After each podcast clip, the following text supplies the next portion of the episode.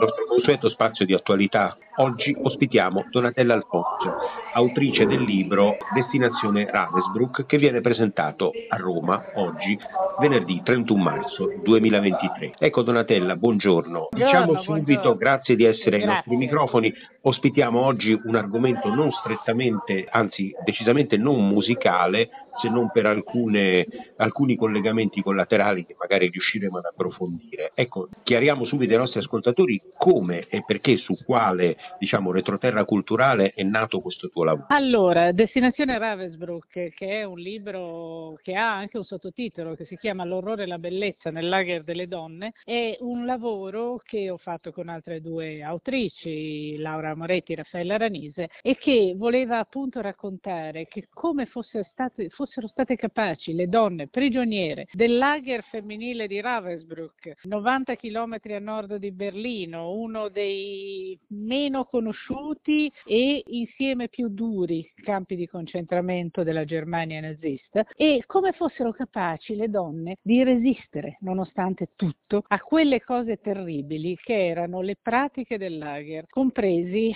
gli esperimenti sulle donne prigioniere, compreso il fatto che in realtà era una macchina, da, era un campo di lavoro, era nato come un campo di lavoro, quindi come tale la forza lavoro, che era la forza delle detenute, in qualche maniera riusciva anche a trovare dei momenti nei quali riuscire a pensare, riuscire a organizzarsi persino, persino organizzare sabotaggi e a organizzare comunque la capacità di resistere anche, con, anche scrivendo, anche facendo musica in qualche caso. Ecco, anche facendo facendo musica in qualche caso, faccio qui una parentesi un attimo, la musica dei campi di concentramento e dei campi di sterminio sopravvive in qualche modo attraverso testimonianze, attraverso opere disponibili ad oggi? Sì, sopravvive, ci furono delle, delle storie molto precise come quelle dell'orchestra di Auschwitz e ci furono moltissimi musicisti in genere di, ori- di origine ebraica che furono deportati e in qualche maniera riuscirono anche a fare musica, a scrivere musica e anche a metterla in scena. Il riferimento cui, che faccio io per quello che riguarda Ravensbrück è invece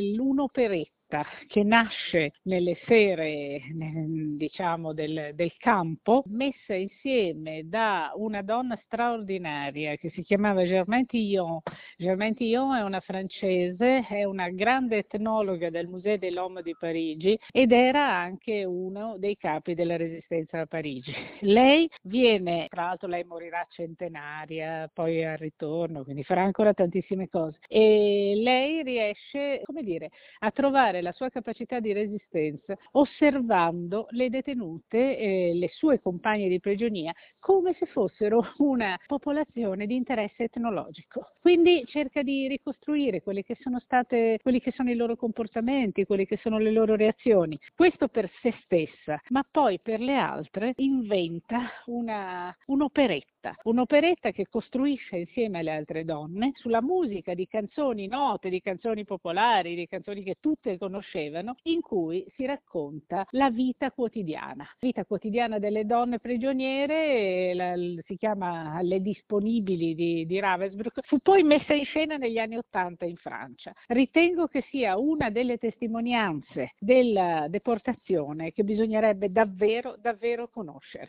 E noi faremo di tutto perché il pubblico, il nostro pubblico possa conoscerla nell'ambito di questa trasmissione e non solo. Torno a parlare però del fenomeno storico indipendentemente com, dire, dagli effetti collaterali di tipo culturale. Quanta responsabilità ha purtroppo l'Italia in questo orribile capitolo della storia umana? Ne ha tanta, ne ha tanta soprattutto perché è indiscutibile che dall'Italia si sapesse benissimo cosa succedeva nei campi verso i quali venivano avviati i treni delle, de, della deportazione. In questo caso la storia di Ravensbrück è particolare perché è un lager per il 90% a popolazione femminile. Evidentemente una delle cose che sono state ricostruite in questo libro sono è il fatto che la circolare del ministro Buffarini Guidi della fine del novembre 1943 stabilisce che in ogni provincia ci deve essere un campo per dire, contenere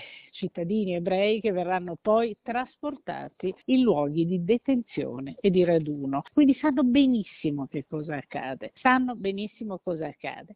Storia che, le storie che abbiamo raccontato sono anche quelle di piccoli campi dimenticati. Il caso in questo libro è quello di Valle Crosia, nell'estremo ponente Ligure. Era una piccola prigione in realtà, era una, una caserma di cui due piani erano stati trasformati in prigione. Da lì passeranno alcune donne ebree, di cui due anziane non torneranno perché verranno immediatamente passate in camera gas e altre invece riusciranno a rientrare. Passano da lì però anche delle molte donne che non sono ebree, sono però delle oppositrici politiche, oppure qualcuna come Maria Musso, che era una giovane di un paese della Riviera Ligure, diciamo del primo entroterra di Diana Rentino, che la, eh, poi tornando scriverà un diario, un diario grondante dolore anche a distanza di tanti anni, in cui lei dice io non avevo fatto niente, però era la ragazza dal fiocco rosso, era una ragazza che portava un fiocco rosso tra i capelli neri,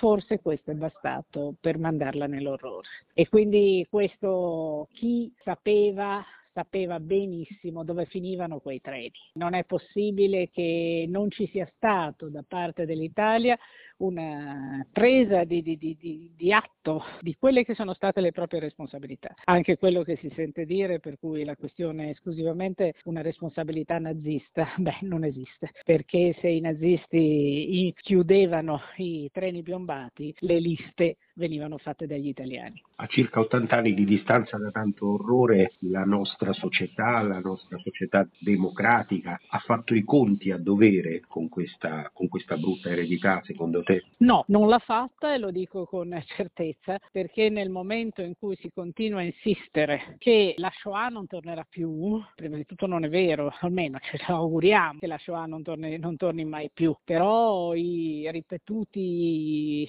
dire, atti di antisemitismo, le manifestazioni di antisemitismo, penso alle curve di determinate squadre di calcio, ma anche delle, delle cose purtroppo disturbanti che arrivano da certe scuole, anche dei bambini che dicono a compagni di classe ah sei ebreo, se fossimo in un altro tempo ti avremmo messo nel forno. Chi è che ha insegnato a questi bambini a dire queste cose? Quindi un sentimento antisemita esiste, ma come dicevo prima, la deportazione non ha riguardato solo gli ebrei perché sarebbe troppo semplice uscirne in questa maniera. La deportazione ha riguardato tutti quelli che si opponevano al regime fascista e anche, quindi tutti gli antifascisti, ma anche i tanti, tanti, tanti militari italiani, voglio ricordare anche i carabi, 2000 carabinieri, non solo loro, e poi tantissimi militari che dopo l'8 settembre decisero di non aderire all'RSI e per questo vennero portati prigionieri nei campi di lavoro in Germania e in Polonia. Ecco, tutto questo, di questo non si parla.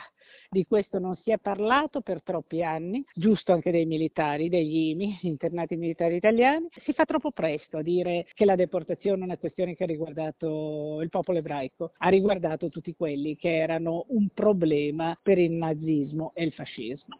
Vogliamo concludere questa bella conversazione con un tributo a, a coloro che sono, sono, stati e sono diciamo, i tuoi compagni di viaggio in questo lavoro di testimonianza, l'editore del libro, ma anche l'Associazione Nazionale Partigiani d'Italia e tutti diciamo, gli interlocutori che hanno contribuito a edizione, produzione e presentazione del libro stesso. Certamente, quindi ovviamente la, la casa editrice All Around, che è una piccola casa editrice molto agguerrita, che ha, che ha sede a Roma ma che si muove su tutta Italia, che ha una particolare attenzione sia alla storia, specialmente a quella un po' più dimenticata, e molto alla storia dell'informazione, visto che prevalentemente alla base della casa editrice ci sono giornalisti. Poi comunque l'Associazione Nazionale Partigiani, che è l'AMPI che ha dato il suo patrocinio, e anche voglio assolutamente ricordare l'associazione, il Comitato Internazionale Ravensbrück, di cui è presidente un'italiana che si chiama Ambra Laurenzi, che sta facendo un lavoro enorme perché la memoria di quello che è stato il campo non solo non venga dimenticata, ma soprattutto venga sempre più conosciuta.